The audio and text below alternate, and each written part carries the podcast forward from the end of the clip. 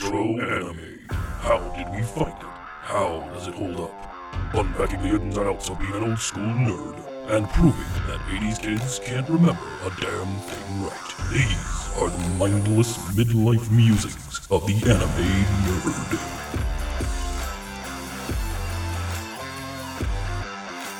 Welcome to Mindless Midlife Musings of the Anime Nerd. I'm Rick, and I'm joined by the rest of our panel Lynette, Vic, and Brian. And also our executive producer, Andrea, has decided to grace us with her presence this episode. How's everyone doing? Hello. Let's do it. It's Andrea. See, this way she can edit and censor us as we go. Exactly. It's going to be wonderful. Live editing. I guarantee you, we're going to have to pay uh, Larry Fishburne some royalty for so much we're going to be saying Andrea. Uh, in this episode, we discuss another entry in our Ghibli Fest series as we witness and follow a li- the life of a girl in a world without Amazon.com. Uh, today, we're talking about Kiki's Delivery Service. Uh, Kiki's Delivery Service is a 1989 Japanese animated film written, produced, and directed by Hayao Miyazaki. It was adapted from a 1985 novel by Eiko Kadono. Uh, and it was animated, of course, by Studio Ghibli and released by Toei. Uh, this was another one of the Studio Ghibli films that received one of those streamlined pictures dubs that was used for flights, international flights. And uh, later, uh, it received a dub from the Walt Disney Company in the late 90s. Uh, and then they released it on home video in North America in 1998. So this is one of those Ghibli Fest films that actually does fit our criteria. Uh, the plot's pretty straightforward. Uh, story of a young witch and her mandatory year of independent life. How she finds a city uh, all her own and tries to fit into life there, while she supports herself running an air courier service. That's the what they called it on the IMDb, an air courier service. I was like, well, that's that's some clever writing. this uh, before we get started, let's all break down how we watched it. Subs or dubs? Dubs. I know it was Dub. weird. It was weird.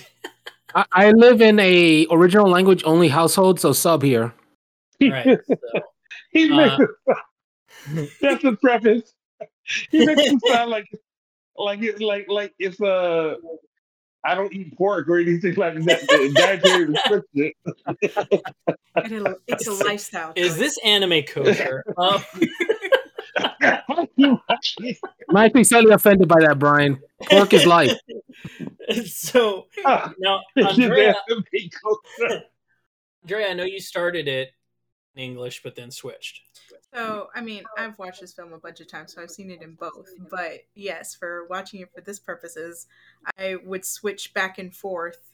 I was watching the English version, but I was like, wait a minute, I don't remember that being said, and like switching back and forth from the English version and the Japanese version just to see what was Yeah. different. To be fair, I'm pretty sure Andrea watched this like five thousand times before she was before she even left diapers. She Yes. could have, yeah, she could have gone through this episode without having rewatched it. So, but you know, props to her. Absolutely, but why when I have another opportunity to watch this wonderful film? Exactly. Uh, I watched it in the streamlined dub. So those of you who watched the dub, uh, you probably watched the HBO Max release, which means you watched Disney's version. And I, I decided to slightly different and watch the old streamlined dub. Just that way, we all had kind of a different experience, and we could all kind of compare notes on that one. Yeah, whatever you I- want to say, I- Dexter. I gotta say, I enjoyed Kirsten Dunst's voice for this. Yes, right. So the English dub uh, for Disney was typical Disney fare. They had a star-studded cast. They had uh, Kirsten Dunst, Kiki, and the late great Phil Hartman as Jiji. It was his last role before he was brutally murdered.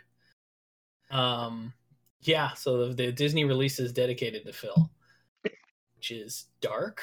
Uh, but then now here's another bit. So Streamline dub features a lot of familiar voices from our generation. Uh, the like all the late all the greats from Robotech are there.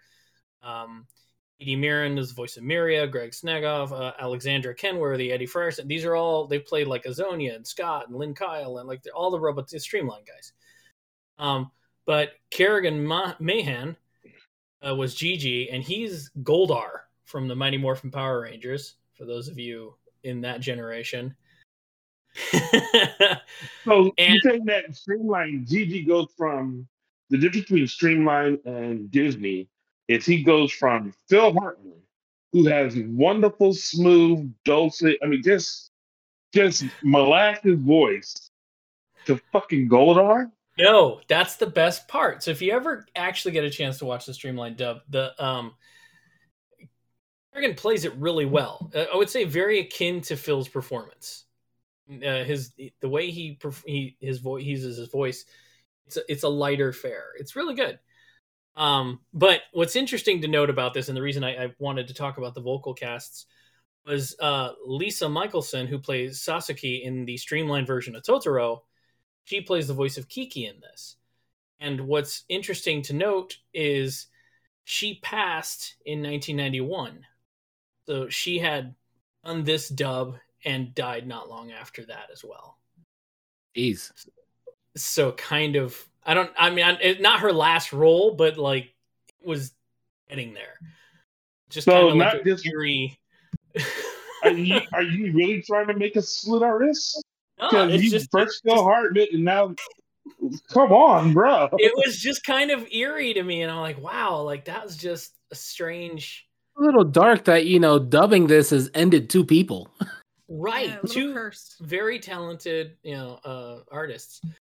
Anyway, they could yeah, they could have delivered an extra life. No, nobody thought to do that. sadly, no. Um, so there's some controversy about the dubs for this one. Uh, Disney took some liberties with what they did, which I mean, they, they take liberties on things that they always do, but in this particular one, there were some notable moments that made Andrea go, "You know what? I'm I'm switching." she was done with the English version. Yep. Um, and those things were not necessarily in the streamline one. So if you are going to ever watch it dubbed, it seems based on uh, things that the streamline dub managed to be a little more faithful to the source material, which was pretty crazy considering it was late 80s, early 90s when that version got made.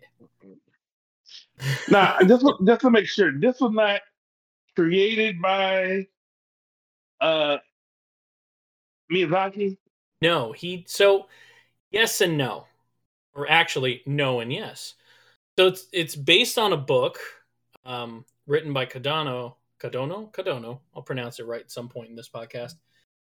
And um it differed Miyazaki took the and he started like toying with it and editing it and adding things to it and modifying it and by the time he was ready to to make it um the book the author of the book hated it.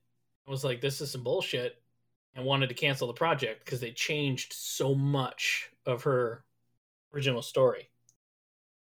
And the story goes, I wrote it in my notes somewhere that um he went to her house, convinced her to come to the studio and take a tour of the place.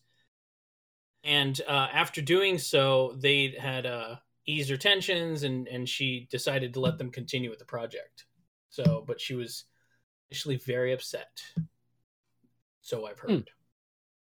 You corroborate this? This is true. This There is you what go. I know. So yeah, it was uh it was an interesting sort of thing.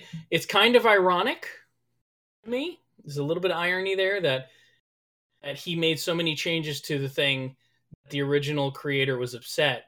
That's exactly what studios do to anime when they get localized. Little Mhm. pot in the kettle action there. Just saying. So no sword delivery for this one.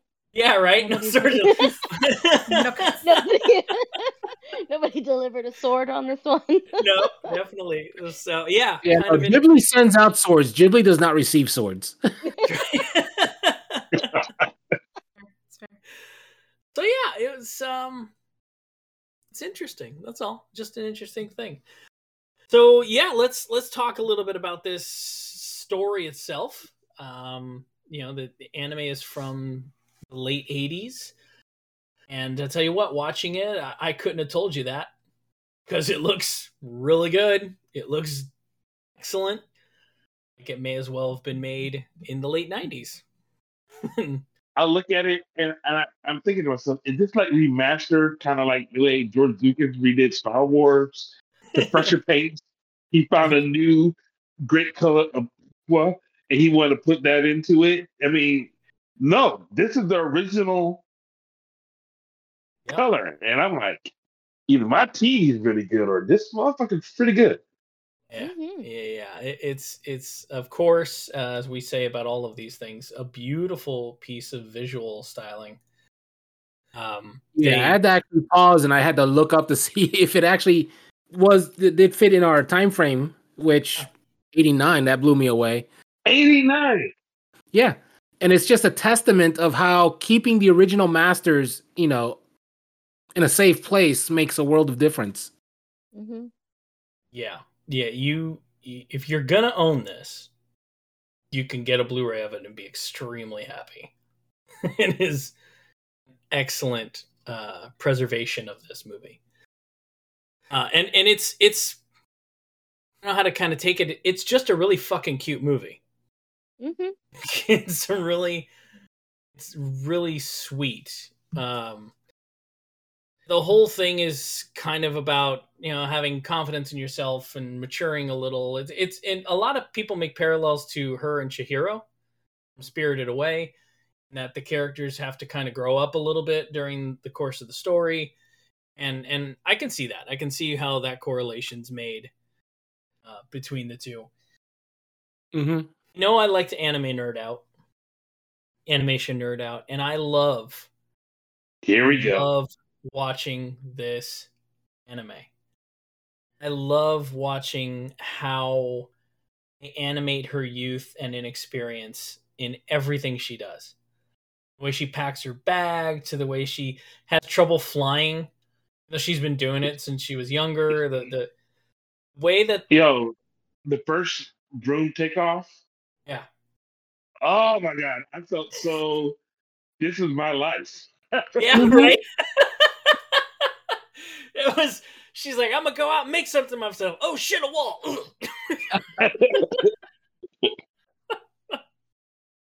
Was a tree, not a wall. Or her, or her intense concentration when she's doing something, right? She has that look, and you're like, "Are you concentrating, or do you have to go to the bathroom?" Because that's like the look. It's like it's a real intense, and it's very cute because It's around that age, look.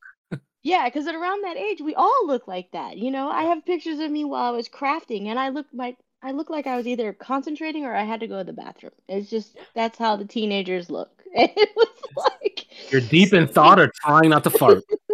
you know, all she was missing was the tongue sticking out in the corner.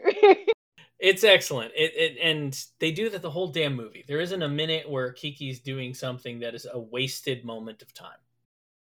Like the every hair. yeah, I don't know if anybody else notices. Like every time she goes and she's got that real focus and she's gonna use magic, her hair kind of goes poof, Mhm. just a little. It's that like, is that What? it's kind of yeah, it's kind of like the Ghibliism. I don't know if that's what we're calling it, but that's what I'm calling it. Have that thing where the hair animates, and it's it's sort of like Mhm. si- si- you know simulating that your hair standing on end, the goosebumps, the intensity of a moment, and you kind of get that. Like as as intense as I ever was, my hair never did that. When I had hair, my hair never did that. Um, it would have been impressive. Well, Um, well, did it when I shocked myself, but I don't think There that you go. counts. no, I, I don't think. My hair is perpetually in that position, which is why I have to shave it so short. she leaves her home and she's she's trying to she's flying away and she's trying to find a city and she has Jiji turn on the radio and she's just kind of having a good old time floating along doing her thing and she rolls up on this other witch this little girl calling her the the witch bitch Mhm. Uh, Most stuck up cat. dude everything on that broom had a broom up its ass they're so stuck up Even the light didn't move at the end of her broom. but I kind of liked that. So I don't know if any of you've seen uh, Mary of the Witch's Flower. It's an anime that was made by former Studio Ghibli staff, and and it's very much got Ghibli's DNA all over it. And I'm telling you, every time I watch this, I think of the girl Mary from that anime because the the witch in the bitch witch on the broom looks like an older version of that character. Uh, she's kind of got these like goofy pigtail things going on, and it's just I'm going. Please don't let that character turn into this bitch. no, what I've noticed on with those two, that the witch and the cat, it's like if you notice, both of them had the same look in their eyes. Yeah, it's like if you know if one was looking one way, the cat was looking the exact same way, and it, it was just weird and uncanny. And yeah, that cat was stuck up. There was a there was a it, it was great because there was like this unifying condescension in them towards Kiki who can barely wrangle her broom. She's trying to turn off the radio and practically plummets to her death.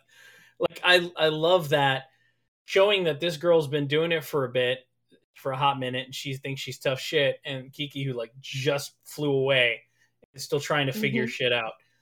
Um, It's a Mhm. great little moment between a horrible girl who uh, pro- It felt like a Malfoy meets a Weasley moment. You yes, know? that's excellent. Yeah, oh, it did. Um, The hand me down broom and everything. It, it set up a little bit of expectation for me that I did not see realized.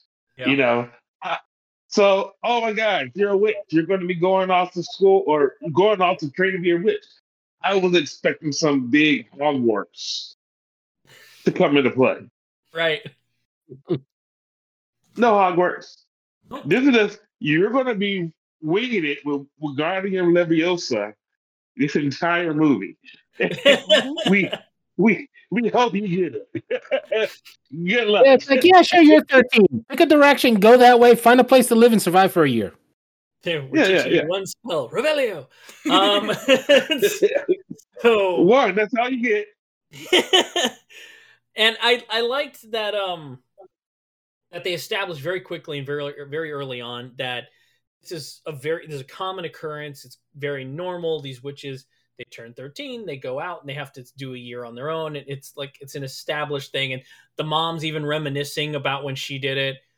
That's I loved all that little moment stuff because it makes when Kiki accidentally happens upon a city that barely even knows she's around. You know, like it, how much more like she almost expects everybody to just assume, oh, you know, yeah, sure. Oh, hey, look, it's a witch. Come on in.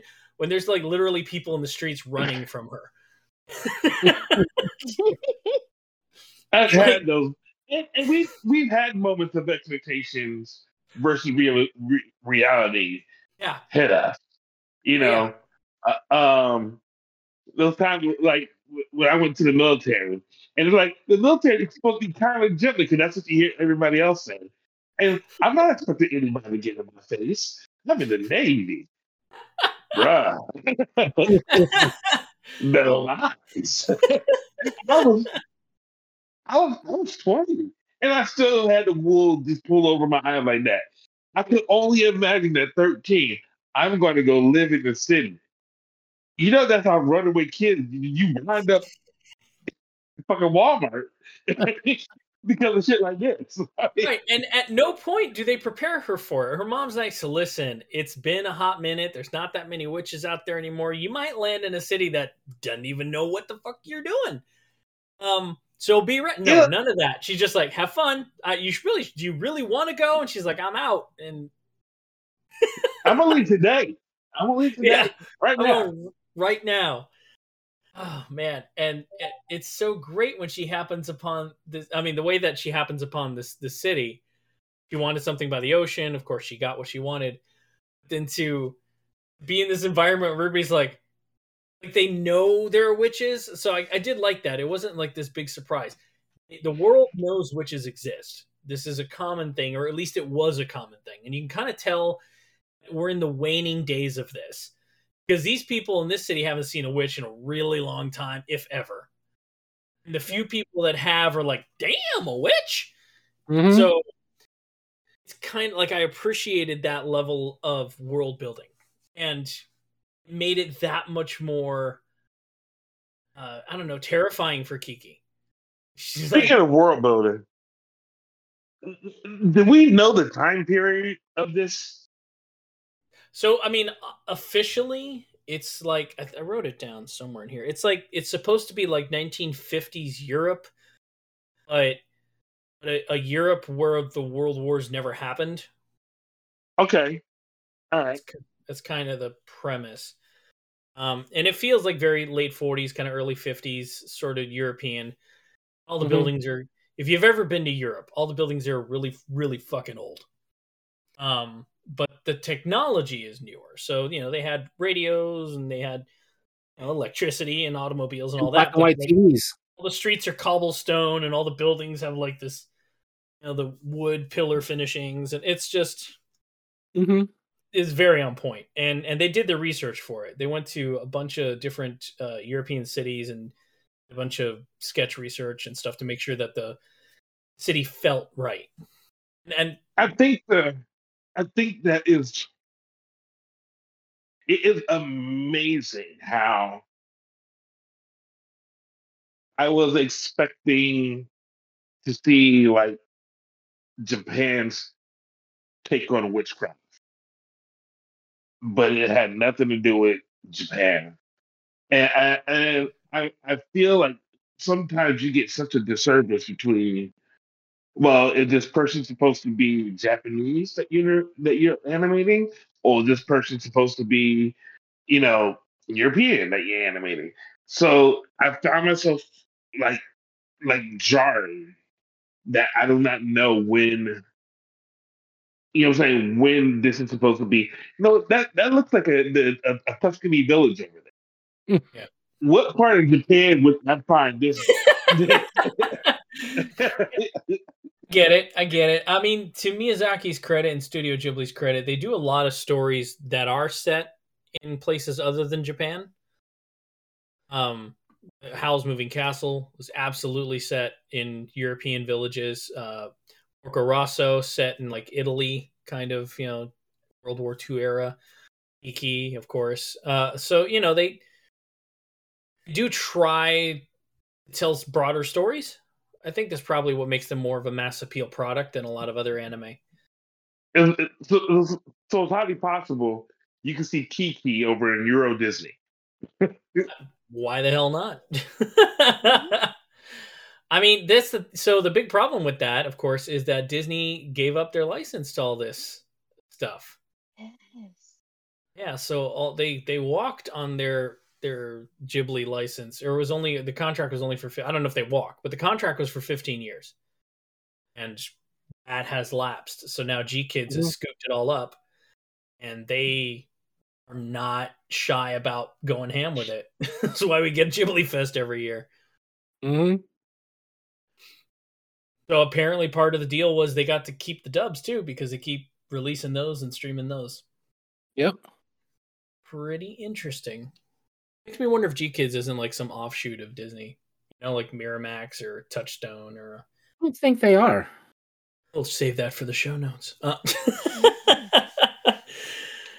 so uh, yeah, so clearly this town had no idea about witch traditions because she had to like explain herself, like, "Oh, I'm 13," like the hotel guy. And she's like, "Oh, I'm 13. I'm supposed to do a year of this on my own." And I was like, "Yeah, cool. You got ID?" Just non, very not not helpful at all. And that was pretty much the whole city Mm-hmm. till she she uh, stumbles upon one of the kindest people in anime, uh, Ozono, who is extremely pregnant for the entire anime. Until like the very end. and uh, I wrote a note about this because I thought it was kind of funny. This you can tell I'm a parent. So she runs outside with the pacifier and she's like ready to burst and she's like, "Oh, lady, you forgot your like she can hear you." Like way the fuck down where that lady was. Forgot your pacifier and then she goes inside and she's like, "Hey everybody, hold up. I got to go deliver this." I think it was you that said like you're to fucking catch this lady. And she's like, hang on one moment. I'll be right back. And I'm like, lady, how are you going to be right? It's going to take you some hours. You are very pregnant. You're going to waddle down. Mhm. there's, there's no way you're going to make it there and back in a few minutes. Right. It took like five minutes of the movie just for her to walk back to Kiki. so Kiki delivers this pacifier, and here's the part where my parent mode kicked in. Kiki delivers the pacifier, and the baby's losing his shit. And Kiki and the baby takes the pacifier and puts it in her in his mouth. And the mom didn't do Did shit. it- Did it clean it off or nothing? didn't have an eye? Nothing. I'm like, so I wrote. So uh, we're not gonna sanitize that pacifier, are we? We're just gonna go for it. It was a different time then. It was like drinking from the water hose. It builds immunity. And I was Germs like, didn't exist then. no, not, not okay. Damn you, Rona, you have messed with us. That's it. Don't worry. This is what it, Kiki yeah, that's what I she, mean. she licked it before she gave it to the kid. Don't worry. She, you know, uh.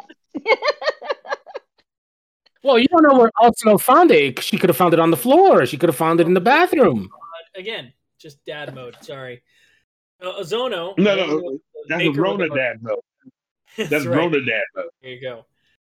Uh, Azono, the woman with a heart of gold. Um, just I, I like I love her character because she's a classic example of Ghibli uh, showing the best in people. Like they always have a character who's just kind for the sake of kindness, and gives this 13 year old stranger a place to stay, a job, lets her use her phone to start up her, her home business. Like Mhm. very giving. And So she doesn't get mad. Whenever No. Kiki did something very awkward or weird, she just stopped and laughed and was like, "Okay, let's go." And Can- was like, it, it for me, my radar went off for a bit. It, it felt it felt like child labor was being condemned.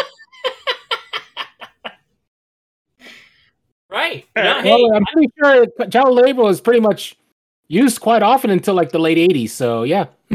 No, but th- this is different than hey, hey, I'm gonna go get a job at the mall because I'm a teenager. No, no, because it's 13, it feels like it's still you still could be making some blankets. I I hear you. Um, I don't disagree, but I think I feel like, like Vic said, that for the time period, it's pretty accurate.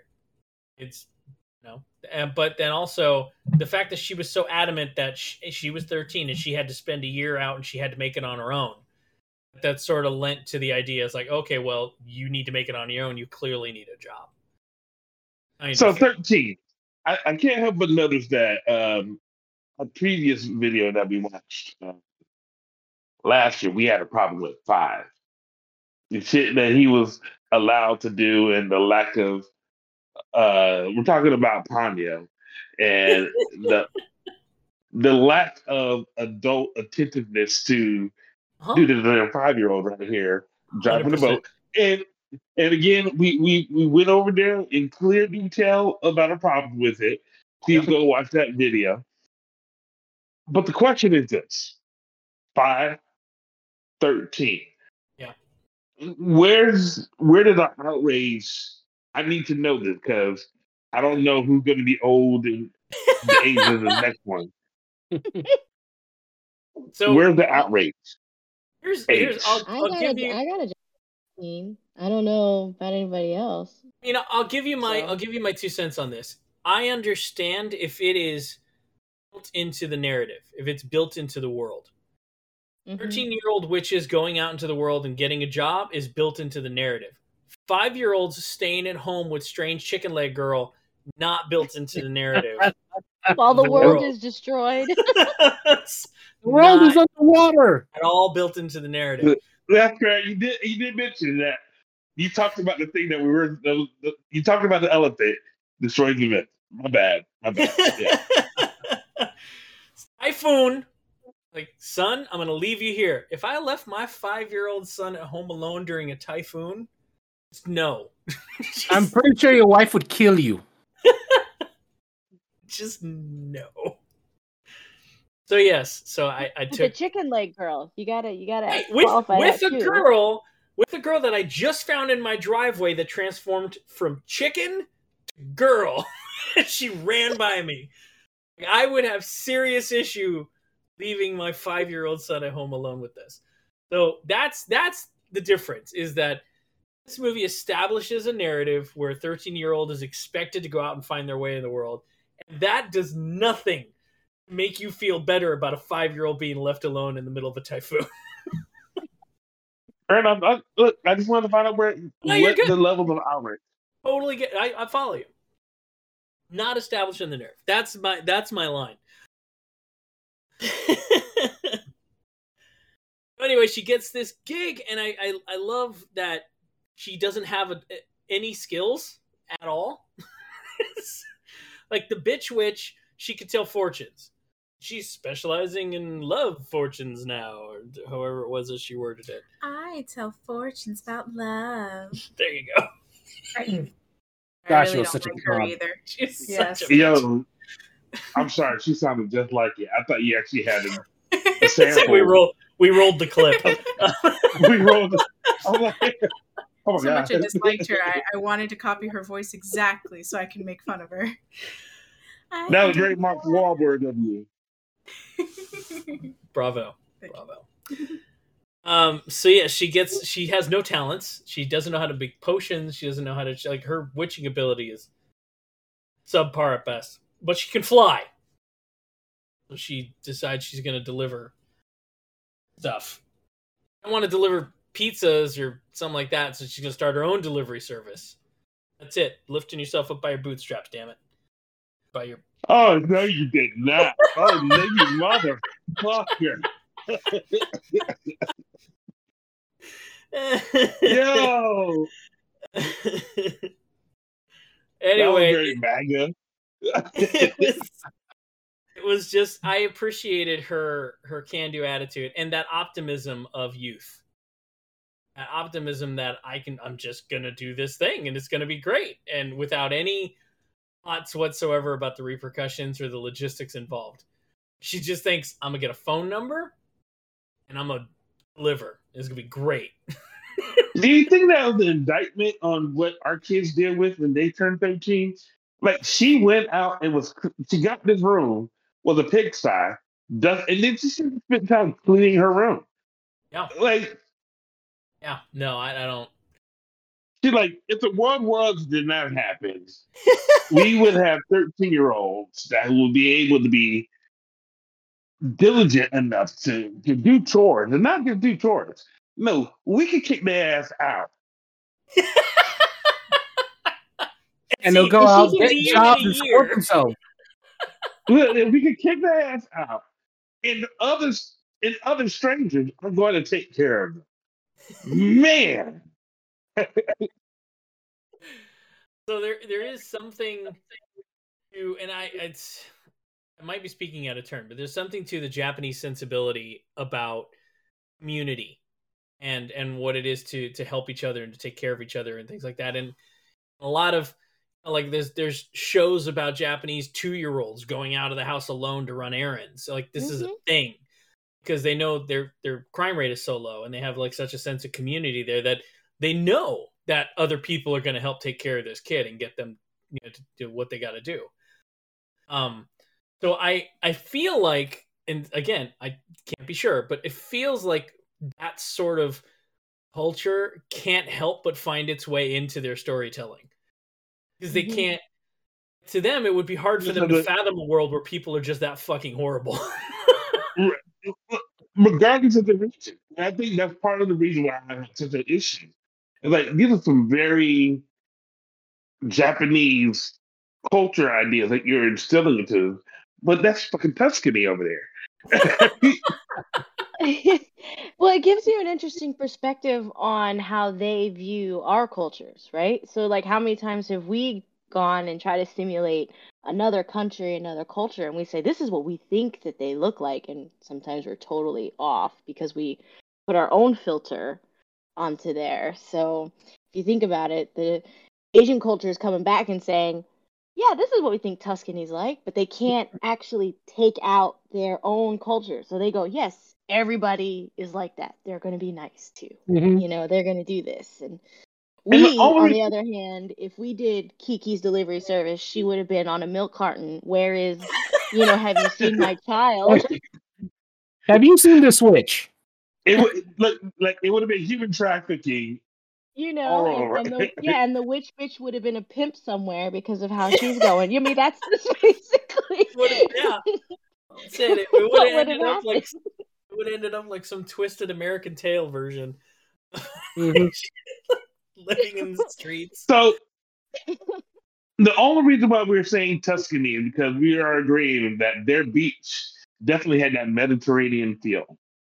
It did. It had a very Mediterranean, almost like yeah, like I don't want to say Grecian, but it definitely somewhere along the Mediterranean coast. It had that vibe hard, and I loved it. I was mm-hmm. there for every minute of it. In fact, there's note I wrote is that scene where she's flying on her broom when she's coming into town for the first time, and there's just the waves and her and the seagulls, and I was just like, chef chef's kiss. That shit was perfect. ah, Okay, movie. I think I think we are we are building our uh our scale of goodness. We have at the pinnacle, Chef's Kiss. And then at the other we have Women Oh, yeah. Vagina. Oh. yeah, that's it. That's our spectrum. There That's you our go. spectrum. That's it. Yeah. From Chef's Kiss to Women Vagina. Vagina, get on our Ghibli. we had we had to get we had to get wooden vagina in our Ghibli Fest videos. We just had to. It had I to couldn't happen. even say the word. Well done, Brian. Right in a past episode. Like uh, Brian, we recorded that like almost a year ago. Let it go. And now, Oh Christ. like, like So, if you really Andrea- think about this. Andrea has an If you answer really Okay, okay. for, for where it is. Yes. So apparently, during the production phase, Miyazaki and his artists traveled to Sweden, specifically Stockholm, and they decided to take uh, bits of Stockholm, Lisbon, Paris, San Francisco, and Milan, and kind of create their own little believe town. Lisbon. Mostly. Definitely see Lisbon. But it's mostly modeled after Stockholm. That's where they went for research. But I saw no meatballs in the movie. or IKEA's. Um,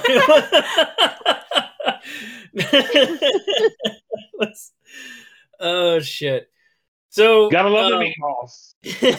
I love, I love this. Uh, her problem solving in this. She gets her first big delivery, and it's the doll, the the Jiji doll, which is I, oh god. She crashes hard on that, fails epically. Her answer is, "I'm gonna give them my real cat, a sentient cat that I am friends with and can have conversations with. I'm gonna put him in a cage, and I'm gonna give him them temporarily until I To can get breathe. this resolved. I got this. Tell him not good. to breathe. Yeah, just don't breathe. Brilliant. Just excellent problem solving there. Well done, Kiki. No Best- notes. He's the best undercover agent. And I love that the Didn't fool dog. Jeff though. I love that Yo, the dog Jeff knows. was my dude. the dog fucking knows. Like he knows. Absolutely. This is a cat that is trying his damnedest not to die. And just, just gives no fucks. It's so good. At first, uh, he looks like he's just enjoying just making Jiji sweat. Yeah, It's excellent. Literally. and, and, and I've never seen a cat sweat. Have y'all ever seen a cat sweat? I didn't know it was First possible. Didn't think it was possible. And sweated the jiggly tears of sweat. Was, That's right. Yep. Giant ass Ghibli droplets. yo, yo, when that happened, I was like, there you go. That counts. Check it off. oh my gosh. So it, it- she goes back to to find the lost plush. She meets our our woodland artist. Uh, What was her name? Ursula. Ursula. Ursula. Oh, I love her. Ursula. I love Ursula the hippie. She's great. She's great. I, I do I do love her, but I, I she's she's a sneaky bitch. Um, I, I wrote this down because I was like, damn, that's fucked up. It's the doll from Ursula, and she's like, oh no, the neck's torn, and Ursula's like, I can fix it, but you gotta My- clean my entire fucking house. Why stitch this together? You gotta earn this little black thread and needle. it's just like that's some She high- probably needed it to clean so she could figure out where she left the thread and needle. dude that is that is uh, the escal that is not do not the scales do not balance She's So- only Uh. 18. He's not going to hire a maid. The next best thing is this little girl who needs something sewn. It's easy. it's like So here's I, I have I have an interesting question to ask. s- since I'm there. All right.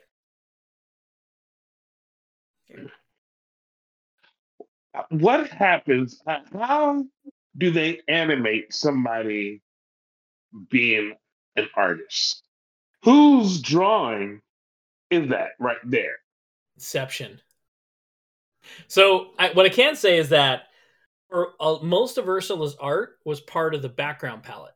So it's the background artist's artwork.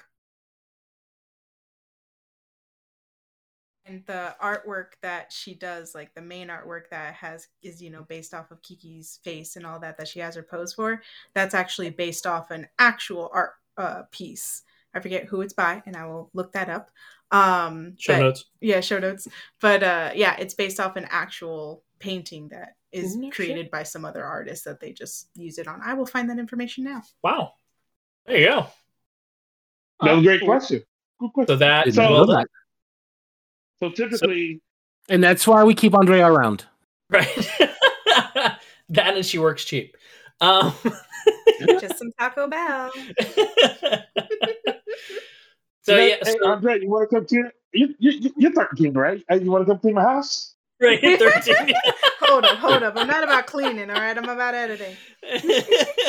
Editing and finding show notes. That's what I'm all so about. so the, the painting big like two or three pe- pa- uh canvas sized big painting that's somebody else's artwork that they Yes. duplicated into that's pretty cool Correct. And they just put That's um, cool. Kiki's face or their version of it on there. that's tight Hang on, I have it. Hang on. Here. Wait, is it here? homegirl has her notes I Uh, do. I have all my notes. Here it is. All right. Ursula's drawing is based on a wood block print called The Ship That Flies Over the Rainbow, made by the special needs students at. Oh, I am going to butcher that, so I'm not even going to try. um, it's a junior high uh, school student. i'll butcher uh, it Here, let me You're, you're going to butcher? I'll okay, butcher hang it. on. Let me see if I can get you a better. Better. because i gotta i Oh, gotta no. be able to say the name Yeah, you. Hang on. Ah, sorry, technical difficulties with my phone and getting this name. damn you really brought the receipts Yeah, I really did. It's right there. oh okay all right There you go. He's gonna professionally read it. yes the uh hachinohe minato junior high school Go what he said. there you go and i, Yo, I they thought were just in the World Series. I, I heard about them. They were in the World Series. They're, they're absolutely great yeah school. they had hell of a hell of a uh, water polo team they were big um yeah, yeah. a bunch Go of 13 year olds that know how to play water polo. It's, Yeah, it's yeah. fantastic. yeah as i said yeah, so the original artwork doesn't have the face of the girl in it. It's just the regular artwork that's there, just without her face. so what we're saying is miyazaki altered not only the story that this was based on the artwork he used in it too It's stolen from children. Son of a bitch. Like, how dare he? And delivered by a child. That's it, right? Delivered by. Well, this this brings me to one thing I did end up looking up, which I don't know why I felt like I had to. Her next delivery is she goes to visit the old lady whose name I don't remember, and and and she's got the old lady door lady who's super cool. Yeah, those ladies, and she ends up helping her bake a pie, hmm herring and pumpkin pie. Herring. Herring. Ugh. herring and pump. So I looked that up because I was like, "Ain't no fucking way." Right? I was very wrong. It's a thing, It- real thing. Here's where it fucks with our heads: herring and pumpkin. As Americans, as Westerners, when we hear pumpkin pie, we think Thanksgiving pumpkin pie, and they mean it. It's a pot pie. The whole thing is it's a herring pumpkin pot pie. So it's a herring and squash pot pie, not a pie pie. It's a savory dish, not a sweet dish. And that's what was fucking with my head when she said it. I was like, herring I'm sorry, but herring and pumpkin does together does not sound savory. terrible. It's so it's it's a, Uh. a savory dish, not a sweet dish. It's a German dish. Look this up. It's a German dish, and it's actually pickled herring and pumpkin pot pie. No. Yeah, no. Oh, I have that. I didn't write it down, but the, oh no, I did write it down. Fuck no, all in capital letters. That's what I wrote. I can verify. I'm Yeah. looking at his face. Yeah, that's what I wrote down. Fuck no, all in capital letters. I would like to underscore line, uh, underline that, please. A hundred percent. Yes. And the fucked up part is, I don't blame her granddaughter for hating it, but she's still a bitch. Oh, 100. Mhm. Oh yeah. So She could have Oh, just been like, "Oh, oh, look, it's grandma's pie. Okay, thank you so much." Walk away and toss it. Leave that shit in the fridge until it rots and toss it away like everybody else does with food they don't like. She didn't do that. That's why she didn't like Kiki. That's why that is really the reason why she didn't like Kiki. You brought me this fucking pie. Soaking wet. Look, And here's the funny dare part: Grandma made Kiki a chocolate pie, a chocolate Oh, cake. yeah. Yes, you did. Grandma knows how to cook. Grandma wasn't fucking around. She just didn't do it. So maybe, She has favorites. maybe she doesn't like her own granddaughter. Oh, would you? I mean, look Maybe at her. She was awful. Maybe she knew. Maybe she knew. Right? No matter what, she wasn't going to be grateful. So I'm going to make her this crap pie, and there you go. I don't blame her for not liking it because Lord knows I wouldn't. But to accept these things with graciousness and kindness, mm-hmm. you little bitch. Correct. so now, is it Clearly confirmed? she's 12. Clearly that Can you little say- girl's 12. Probably. Well, you know, she's not old enough to have a job. So She's immature. Yeah. Yeah, she's immature. She please be be gentle with her. She's the word you're looking for is spoiled, but it doesn't mean she hasn't learned how to put her bootstraps on yet. And also, also the ungrateful little girl's grandma's name is Madam. Matt, that's it, That's it, just Madam. dude. I And want and, that. and Brian had it. It was Barca is the the assistant that She's wants to be so the witch. great. I love She's when like, she's hopping on that broom by the door. That shit was funny. Is it confirmed that the chick in the car tries to get what's his name, Tom Tombo, Combo. to Mhm. go look at the dirigible? Is that her? Oh, is oh that my- the oh, bitch? Yes. Yes. Is her right? Yes. I think so. I thought. His name But is she said she delivered me the pie. Yeah. Okay. She. Okay. Yeah. So it is her. 'Cause in the version I watched, she just said that's the delivery girl, the girl with the delivery service. It didn't specifically say this is the bitch who brought me the nasty ass horrible herring and pumpkin pie. Fucking grandma's pies. Um. Yeah. And she was a bitch. I didn't like her. Agreed. No one did. Uh, this story is is very much slice of life. It's very much about a little girl trying to find her way in the world, kind of thing. And had it not been interjected with magic, it might have been very forgettable. But it wasn't. Um, I don't know how many of you guys have seen a lot of Ghibli's other slice of life movies, like Only Yesterday or From up on Poppy Hill. From Up on Poppy Hill or things like that. But those are not movies that sit with me uh, personally. They're beautiful, but I, don't sit down and go, man, I really need to watch From Up on Poppy Hill. Those movies don't sit with me the way that like Kiki does. And that has to do with idea of injecting a level of fantasy into it that sort of just elevates the simple, the basic material into something else entirely. What's up, Brian? Like a cat who eats pancakes. A cat who eats pancakes. as long as they're not burnt. Even even a cat has to have uh, you know limits here. They have to have Standards. standards. Standard. Well, the thing is too, I thought it was cute. Is the the Osana? What was it? Osana? so no, The lady, Osona. Yeah. She goes, "Here's the room, the water and the bathroom on the bottom floor. Have a good day." And she cooks upstairs. And did you notice when she tries to fix the fire, she sticks her hand in the stove. the whole thing, the whole thing goes Kaysley right in. goes, she goes, I don't know if it's hot enough. Oh, yeah, no, no, it's hot. It's cool. Puts the stove back.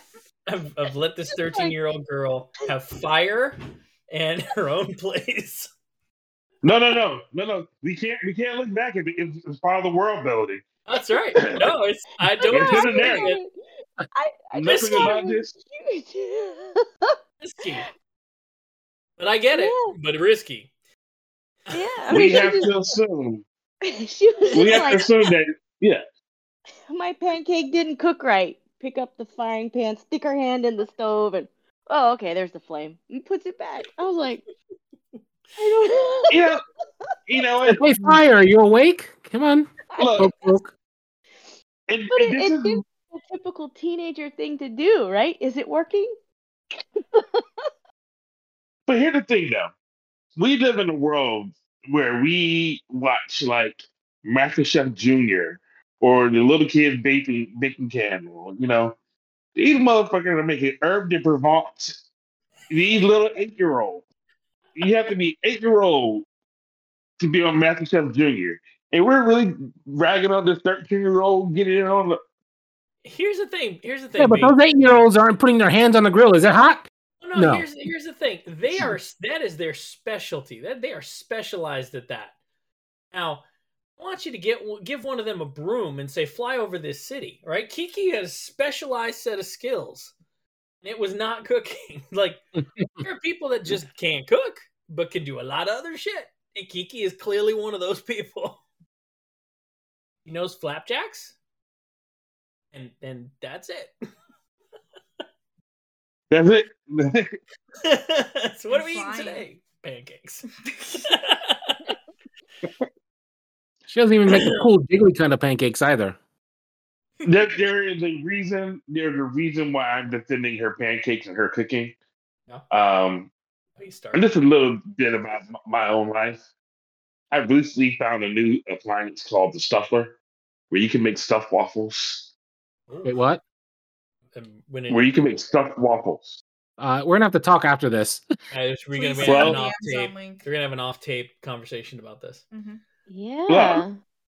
Well, needless to say, guess what we've had for the past three days straight? Pancakes. It's a shame, really. Waffles. It's like, Waffles. It's- couldn't figure out the machine. We all ate pancakes. Um, hey, hey. Brian, you want to cook breakfast? Yep. What are you cooking? Come come on man. Waffles. and in the morning, he Come on. made waffles. Gotta love them. oh my god. So circling back to this, this the inclusion of magic in this narrative was how what her crisis was. The film takes a long time to build up to the crisis. The crisis isn't her finding a place to live or moving out or any of that stuff. The crisis happens oh, that shit was easy. much yeah, much very easy. At 13, I mean, whatever, she's practically a senator. So Barely inconvenient. barely, barely. inconvenient. So, uh, the the crisis happens when she starts to doubt herself, and she gets this like artist's block, writer's block, witch's block. I don't know. She gets a block, and she suddenly can't Block. can't fly. She can't even understand her cat anymore. She's It doesn't matter. Her cat just ditched her. For a pussycat.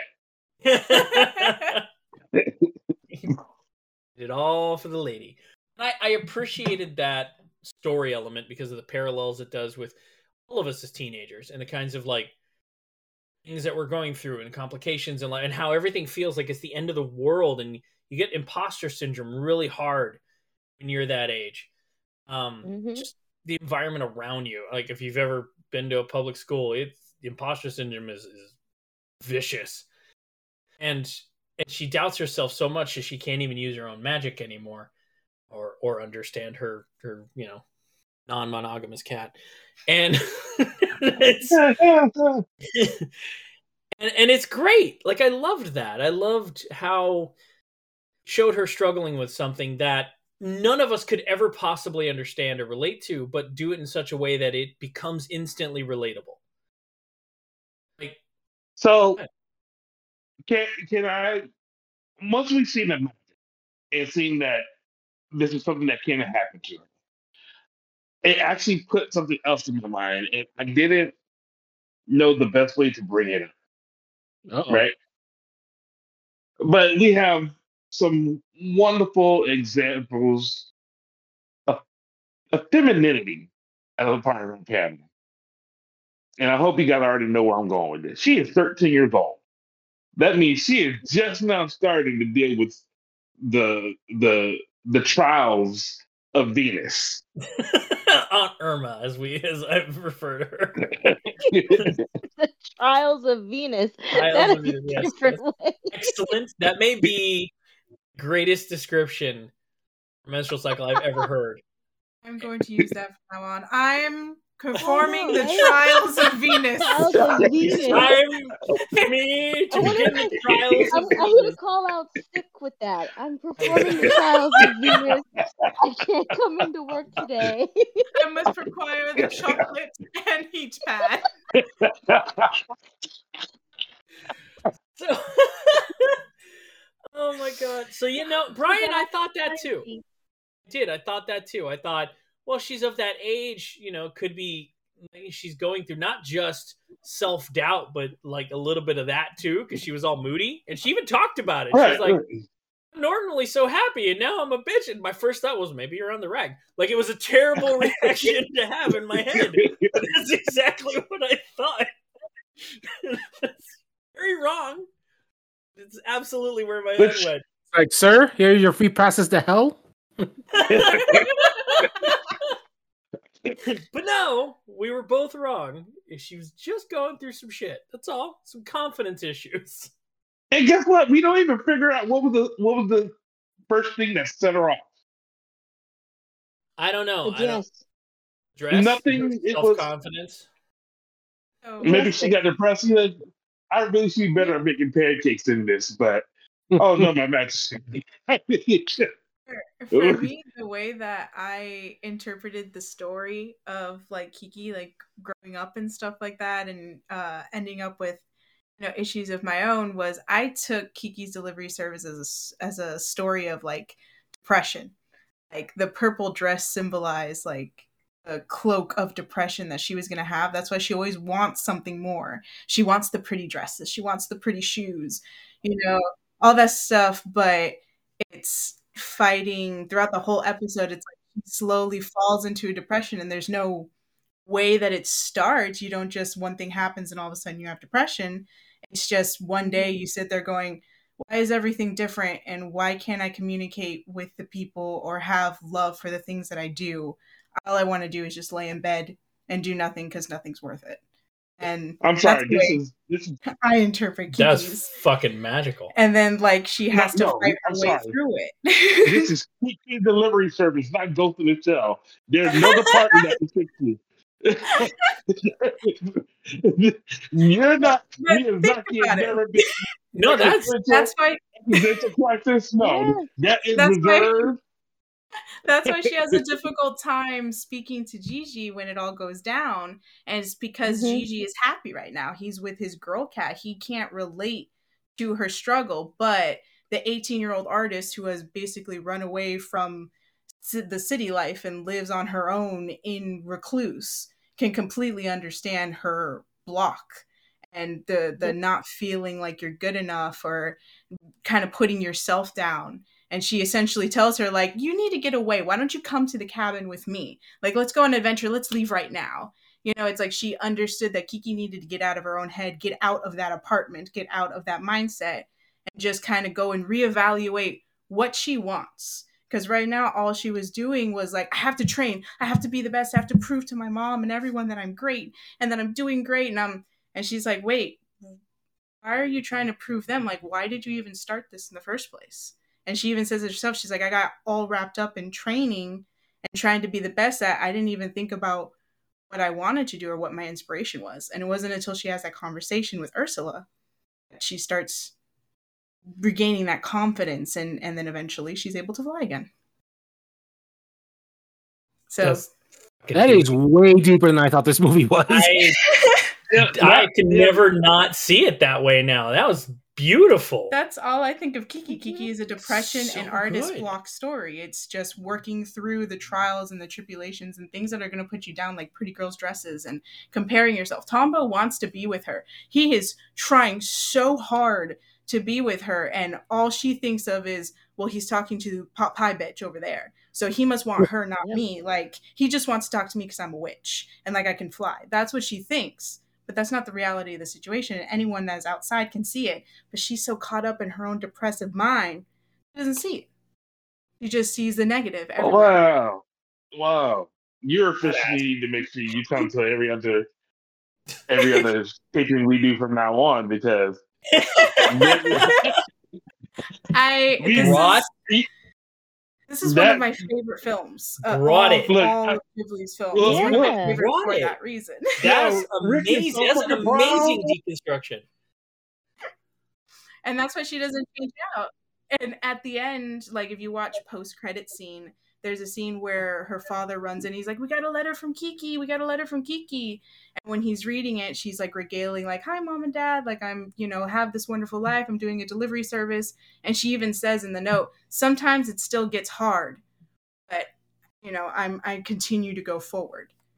Essentially, what she tells her parents. In other words, saying like, you know, she still gets depressed and she still has moments of you know low confidence and all that stuff but she keeps finding her new inspiration to keep going forward So now I need to take a break to go cry in the corner for a few minutes. I'll be right back. Yo, while you're doing that, Vic, I need to go ahead and say I think we redo every video and have her watch them and give us her take at the end of it. 'cause It's clear. Like Andrea, what is the deeper meaning to this video? Yeah, yeah, yeah, yeah. excellent. But I mean, No, no, hold on, hold on. I got a very important question. So, with that wonderful deconstruction that you give me, help me out with wooden vagina. Where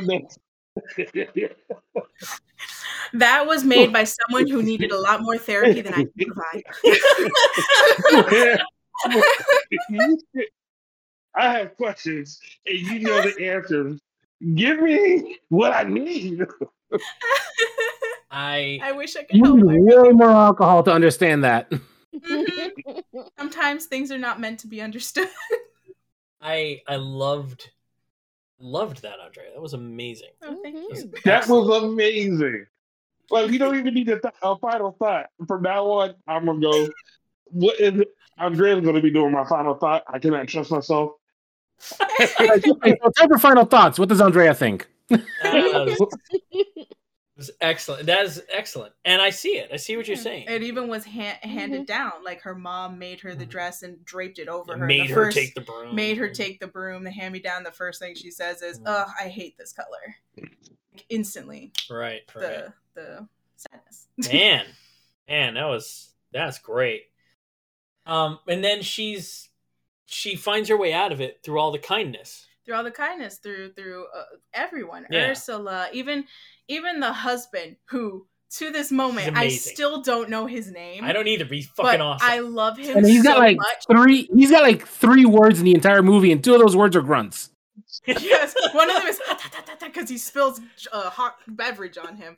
Like he's so cool and it's even just his warmness of him making that bread like beautiful awning like thing. Like i don't even know how he made that by the way because that looks so hard to make out of bread. Um but yeah he made that he was so excited like walking back and forth and when he saw her he's like running away and then he comes out like oh yeah i just made that for fun and she gives him this big hug and it's like even just the kindness of someone that you don't even necessarily talk to but they can show you you know they care for you Mhm. it's like those little interactions pull her out of it every single time because she finds new inspiration Did you normally Actually, I had a different uh, take on what her plan was. go for it Community service, right? Or or, Yep. or just that that first responder. why she ran for A lot top. of the things, sorry n- not that part. oh, She had okay problems finding that, that part. but more importantly, like when she's um like the service that she was doing. Well, I'm flying this one, but to do to the next thing, I need to help you bake. I need to clean your house. Uh, Tombo is actually in danger. No, I need to nut up, and I do need to go fly because if not, he's gonna die. There's something to be said about being put in that moment where it's either put up, shut up, shit or get off the pot, or pull yourself up by your bootstraps. I mean, whatever the euphemism is, yeah, whatever the euphemism is, it happened to her, and is it there when you wanted it to happen? No, but is it there when you needed it to happen? God damn it! There's a lesson like too. she like she pushed herself through it because she had to She was the Goku before Goku. she was exceeding her limits before it was cool. I mean, how many Her of us? broom went Super Saiyan. That was basically It really did. that It floor. was- That floor sweeper went Super Saiyan. Like she was like, wait a minute. I was like, what the? I mean, you know what? So that's how many of us have. How many of us haven't had to just push ourselves through whatever we're going through to get the job done? The thing that needs to happen. You don't wake up every morning going, "Boy, I can't wait to look at these spreadsheets," but you do it. You push unless, through it, unless, oh, oh, oh, hold up, hold up. Unless you're me. unless you're Brian. Um, Yeah, Brian's fetish is spreadsheets. he he kills it in the sheets. So what you do is you push yourself through it because you have to. Like, You have to. You have to push through that problem. It's what. But I think that's kind of a testament to the coming of age part of that Mhm. too. Is like, yeah, you you have depression. Depression can be world ending for a teenager, but as you become an adult, depression is something you know you have to push through, and you have to. I, I got shit to do. Dirigible's coming down. Like I got to go save some people, and you push through it. And I think that moment, which by the way, my note was the whole dirigible rescue scene is just the whole thing. Just yes to the whole thing. Fucking awesome. Originally, it wasn't going to be in the story. Right, because it's not in the book. Mm-mm. Yeah. The ending was going to be when Madam gives the the cake to Kiki. Kiki was going to like tear up, and then that was going to be the end. But they were like, no, we kind of need a big. oomph. So they Oh, made the dirigible. They scene. it. We need another twenty something minutes. yeah, yeah, we need to. Um, so much so that I forgot my point. No, the point was is that that moment is where she, me, where she changes from being the girl to being the young woman. That moment where she's pushing through her own shoes to do what needs to get done, where she finally comes over that hurdle and she's like figuring shit out. And after that, she's able to fly again. She never does hear Jiji again, which point of contention. In the Disney dub, Jiji talks at the end. She hears Jiji again, but in every other version, Jiji doesn't talk ever again. I think that's like a loss of innocence. Right, exactly. That's kind of what I was going at, at with it. Is that's more of a symbol of her maturity, of her, you know, crossing over that that threshold from childishness to being a young adult. Is, you know, you pushing through your depression and your troubles and your artist block, and pushing through the things to get things to get done, and kind of leaving that that innocence behind. I don't know. I, it, I don't want. I agree. I while I agree with everything that we're saying, it's the pushing through that is the problem. She experienced an episode.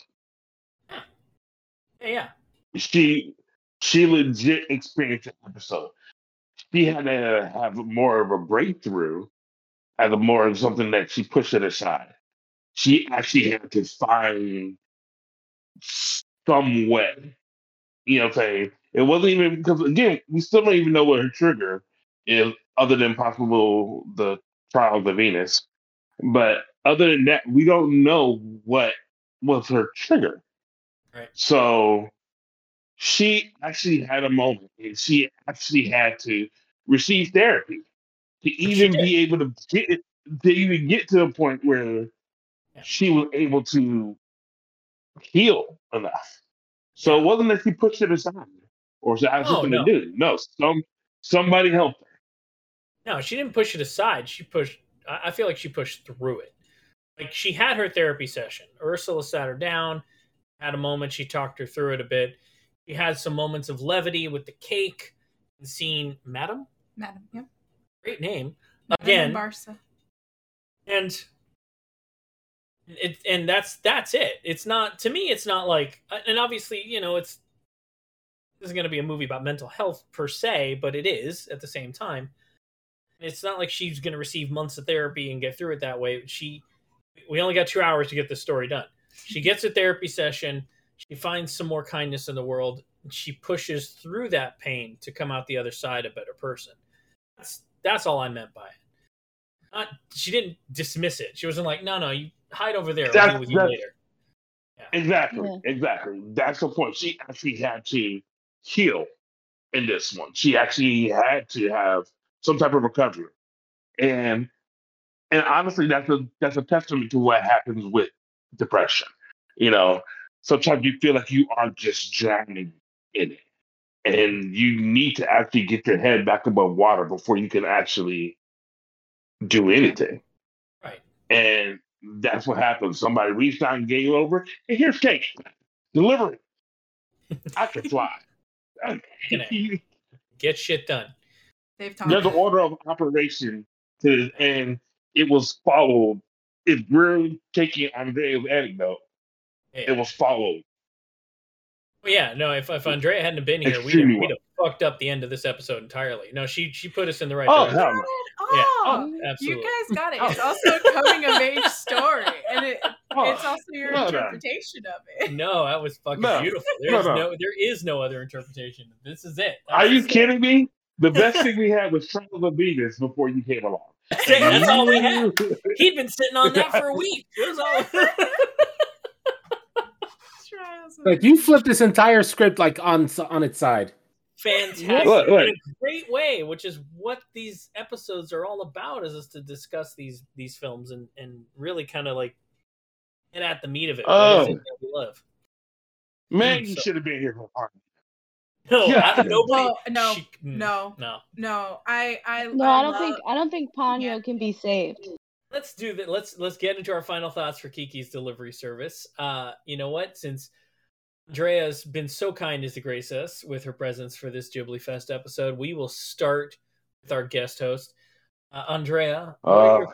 thoughts on Kiki? Um, at, now, specifically, remember here we're talking about how this is compared to when we first watched it. Does it still hold up? You know what I mean? Like, this is from 1980. Oh, we've got the whole format of what we of the things we're going to ask. Okay, fair enough. yeah. Fair enough. Thank you. It's- Thank you for reorienting us. Thank you. All right. Well, on the fly here, then, now knowing the parameters of the end. No, um, I I grew up with this film. It's one of my favorite out of all of the Ghiblis. If it is not my favorite, it, I tend to fight between that one and Mononoke. But I adore Kiki's Delivery Service. I cosplay as Kiki's Delivery Service. I wanted a black cat so I could name them Jiji, and then I ended up getting a girl and named her something completely different. But point being, I adore this film. I love it growing up with it, I just thought of it as a cute little movie about a witch and how she, you know, has a hard time and then she powers through it. Woohoo! Awesome. And then growing up and, you know, going through my own trials and tribulations, watching it again, I realized, at least for me, the way I perceived it was it was about depression and writer's block and fighting your way through it and and finding things that give you inspiration and give you happiness in order to make life worth participating in. And that's what Kiki taught me. It was like, you know, in one sense, you know, Jiji's like, oh, can we get some cat food for me? And she's like, oh, if we have enough money. But then when they're at the grocery store, he's like, look, Kiki, it's me. And it's a little tiny cup that has his little face on it. She ends Mhm. up buying it like it's it's a nice little way to show that even though she's struggling for money and stuff it's something that brought her and Jiji both joy therefore she deemed it worthy you know it's it's a very tiny little thing but when you're looking at it in that perspective it's just showing that and throughout the whole film you kind of pick that up she does little tiny things to bring herself joy or to bring Jiji joy or anything just like everyone else does things to bring her joy, like making the bread, making a cake, you know, making a, a pie for an ungrateful granddaughter. All of that stuff are just little things that you can see can do to help someone else, or if you are the person receiving it, see that that is a sign that someone cares for you. And you just have to find little things to move forward and to be happy. And it's not always going to be easy. There are going to be times when it's hard. But if you keep finding new inspiration you'll keep wanting to participate and that's worth it because then you get to have awesome adventures and have your own delivery service it's amazing So in hindsight, I should have made you go last because um, I'm not going to be able to to hold a candle to everything you just are said. we? We're not going to slow clap. Well, it's- We're not going to slow clap. I don't want to follow that. Yeah, yeah, um, not it. Hey, Lynette, your turn. Um, so tell me- But it's like, how dare you? how uh, ha- had you ever seen Kiki before this? No, actually, I think I maybe saw like the first five minutes way back in the day, but um, not really get a chance to finish it. I got to watch it for the first time here. I watched it dubbed. Now I'm gonna go back and watch it subbed because I prefer it that way. But I really enjoyed it. I liked how it was, you know, she was going through some challenges and how she did. I just the the animation made it more enjoyable and allowed for you to kind of you know, want to push her through any of the sad moments. Like when she's hiding under the bed because she doesn't want to do anything, or when she's crying while she's trying to fix her mom's bur- broom, you know, stuff like that. So you're just like, come on, go make pancakes. Go make, do something. Let's go, let's go. It's, you know, you want the, you wanted to see Jiji come in and like attack her or something. So that's, that's the part that I got is like, I really enjoyed being able to be that motivation, even though she can't hear me. It was like some of the first times when. I'm like, yeah, yeah, you cheer her on. So I'm gonna do a ditto with I really like the hair. It always, for some reason, even with Jiji when he met the female cat, it was like I was like, oh, he had a cute girl Aw. moment. You know, it was like, I like, do. I oh, yay. love that Ghibli hair. That it is. It is yeah, in every one of their movies, and I fucking love it. exactly. I'm gonna let I'm gonna let uh, Vic go next. Hey Vic, uh, let's talk about Kiki uh, then and now. Oh, you. Oh, motherfucker. God. So, first and foremost, when Jiji sees the other cat, it's a classic Wayne's World moment. He goes swing. Noted. But seriously, uh, you know, the first hundred or so times that I watched this is thanks to your little sister. Every time I'm hanging out with you, it was blasting on the TV in the living room because she watched it a quarter of a billion times. Rough Just a estimate. bit. Rough estimate. But uh I enjoyed it. It's still a beautiful movie. I mean, if you look at it now, you would not think that it was animated in, or released in 89. It is absolutely stunning. Especially like whenever they showed Kiki and Jiji walking on the streets and they do a close up of Jiji on the sidewalks, the cobblestone sidewalks, how fluid that was every single time. It was it was insanely fluid. Oh my god. They didn't have deep Um, canvas that shit. That was hand animated. Mhm. Amazing. Yeah, no, it was absolutely beautiful, and the entire movie is just beautiful. I mean, beyond that, I, it's like I can't top what Andrea said. It's like she said it perfectly, and I anything I would say would be an injustice to that. So all I'm gonna say is watch it, watch it, and then when you're done watching it, watch it again, and once you're done, watch it five or six more times. Yeah. Brian, would you like to go next, or do you want me to? I, I, will, I will go next. I hated it. Shame. Uh, No, I'm just joking. I just want to see it right face. she fell. She fell over. She's done. I'm sorry. I just She was already went into buying a- her ticket to fly out to kill you. No, I just It's went like, into a fit of laughter. Someone's at the door. Hang on. Went into a fit of laughter because there's no way that was true. There's no way. I didn't believe it for a second.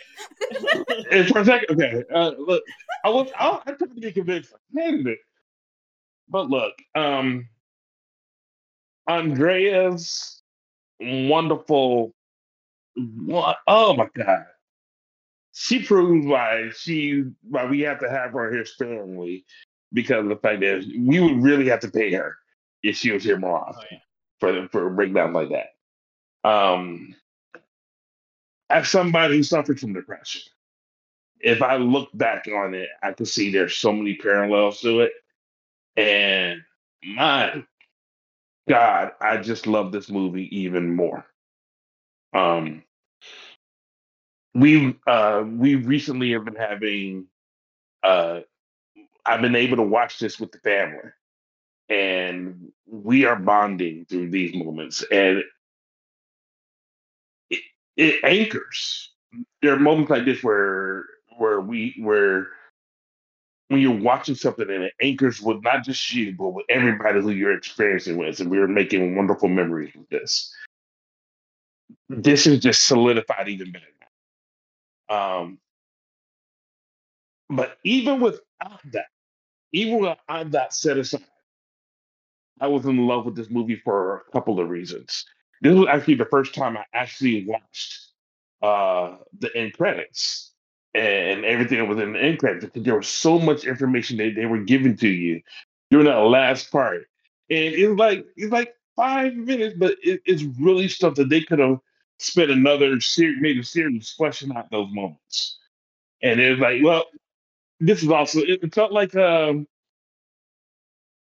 whenever you watch like some type of blockbuster movie and they say, "Hey, this is what's happening," it, it really felt like a wonderful recap or an end cap to it. I've never seen it done as fluidly in a uh, in, in an anime movie as, as well as that one did.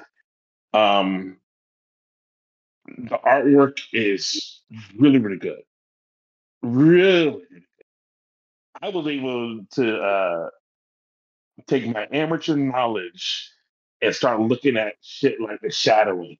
Like they actually, I don't know if you noticed, one quarter probably did, but where the sun hit, it casted the shadow of the bread of Kiki deliver on the wall, and it made it more oblong. But it it matched. I was like, okay, I can see that now. Thank you, my musician of the anime nerd. I know what to look for. thank you, and and honestly, thank you guys for, for for this was my first time watching it ever, ever, and I was really happy I can have that moment. So thank you. Awesome.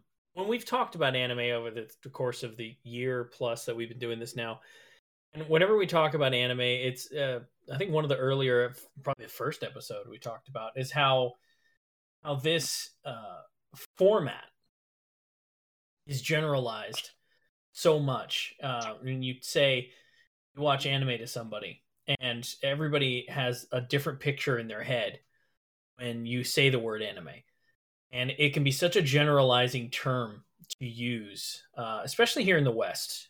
In the East, not so much. Uh, but over here, you say anime, and people get pictures in their heads of what it is you're talking about.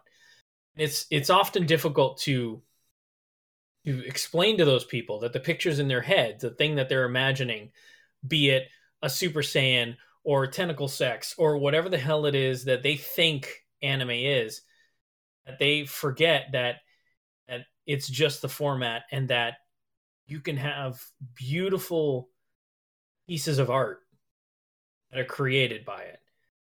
And that tell stories that aren't necessarily conventional but are timely and relevant. And and Kiki's Delivery Service is kind of one of those movies. Uh, it's kind of like a ray of light. And whenever you need a pick me up, you never you, you just want to feel good, like you just want to have a fucking cupcake of a of a movie. Like this is this is a great movie for that. This is this is like the anti this is the cure for depression. You want to go have a great time and feel good.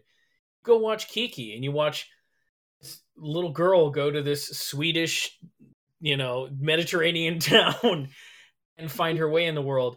And you're with her, like you said, Lynette, you're cheering her on.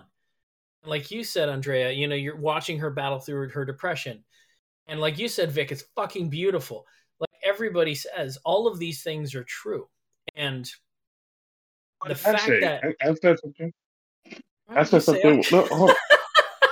well, you went around. Well, well, I said And- something. I, Brian, Brian, like you said, you said oh. finding the deeper meaning and understanding around the subject matter. Those are those are the things about anime that make it great. And Kiki's delivery service is sort of like the tent pole of that. And you want to shirk someone's expectations on what anime is, you give them a Ghibli movie. That's what makes them so amazing. That's what makes it a fucking Oscar winner. Ghibli movie. Mhm. And that's the they thing won. that- Look, Ghibli's won it, and Marvel has it. That, that right? should tell you something. There you go. That's and that's the beauty of of Ghibli, and that's why they celebrate them every year with this Ghibli Fest, and that's why when this episode drops, you should go to the theater and watch this. Because how cool, how nice is it going to be to experience this on a theater? Take advantage of the fact that GKIDS and Fathom do this every year. Go, go, experience this moment of light and happiness in the world. Experience this beauty of artwork that doesn't get celebrated because it's either written off as, as porn, violence, or or childishness. Whichever version the spectrum of people's predispositions towards anime is, this is against all of them. So yeah, to, Ah. that, my I guess my final thought is is experience it. Don't just go buy the Blu-ray. You've got an opportunity right now when this episode drops. You have an opportunity to go see this in a theater the way it was intended and and you would be doing yourself a disservice to not go appreciate storytelling and, and beauty way that it was meant to be this is a perfect movie to go do it with as is any ghibli film so do go see it yes it holds up Even Ponyo. even ponyo has its place We're all making faces just so everyone knows. i Hey, you know what? I'm pretty sure a five year old would definitely enjoy Ponyo. uh, One my- hundred percent. My nine year old enjoyed it very much. So know your audience, take them to go enjoy it. But definitely take them to go see this. Amongst many of the other titles we're covering during this Ghibli Fest part of our our you know show. So there you go. That's my thoughts on it. I agree. Go watch it. Do, to watch. I agree. And be and be Watch it. surprised. Be amazed how great the animation looks considering its age. All right. Whew. Well, folks, that was that was a great, great talk. Uh, I appreciate all of you. Thank you for elevating our show today, Andrea, with your Mhm. presence and insight. Thank you guys for See the chef bringing it every time. I I wish I had a really great closing for this episode, but I don't. Maybe you should maybe you should let Andrea do it. Fuck. I mean, Oh, might as well. God. Yeah, no cuff? pressure, no Off pressure. Um, so that's our show for today. Our show for today. So until next time, everyone, keep calm and don't put your hand into a lit stove. that's it. Perfect. Beautiful. Where's the wisdom? Thank you. Fucking brilliant. there you go. There you go. Excellent. No notes. You've just been privy to the mindless midlife musings of the anime nerd, presented by Geek Grotto. Follow the podcast on Twitter at Geek Grotto. For show notes and corrections or for general geeky fun, you can visit our website at geek-grotto.com. If you would like to sponsor the show, you can do so on the podcast's Red Circle host site, redcircle.com slash shows slash mmman. If you're listening to us on your favorite podcast app, please like, follow, and subscribe.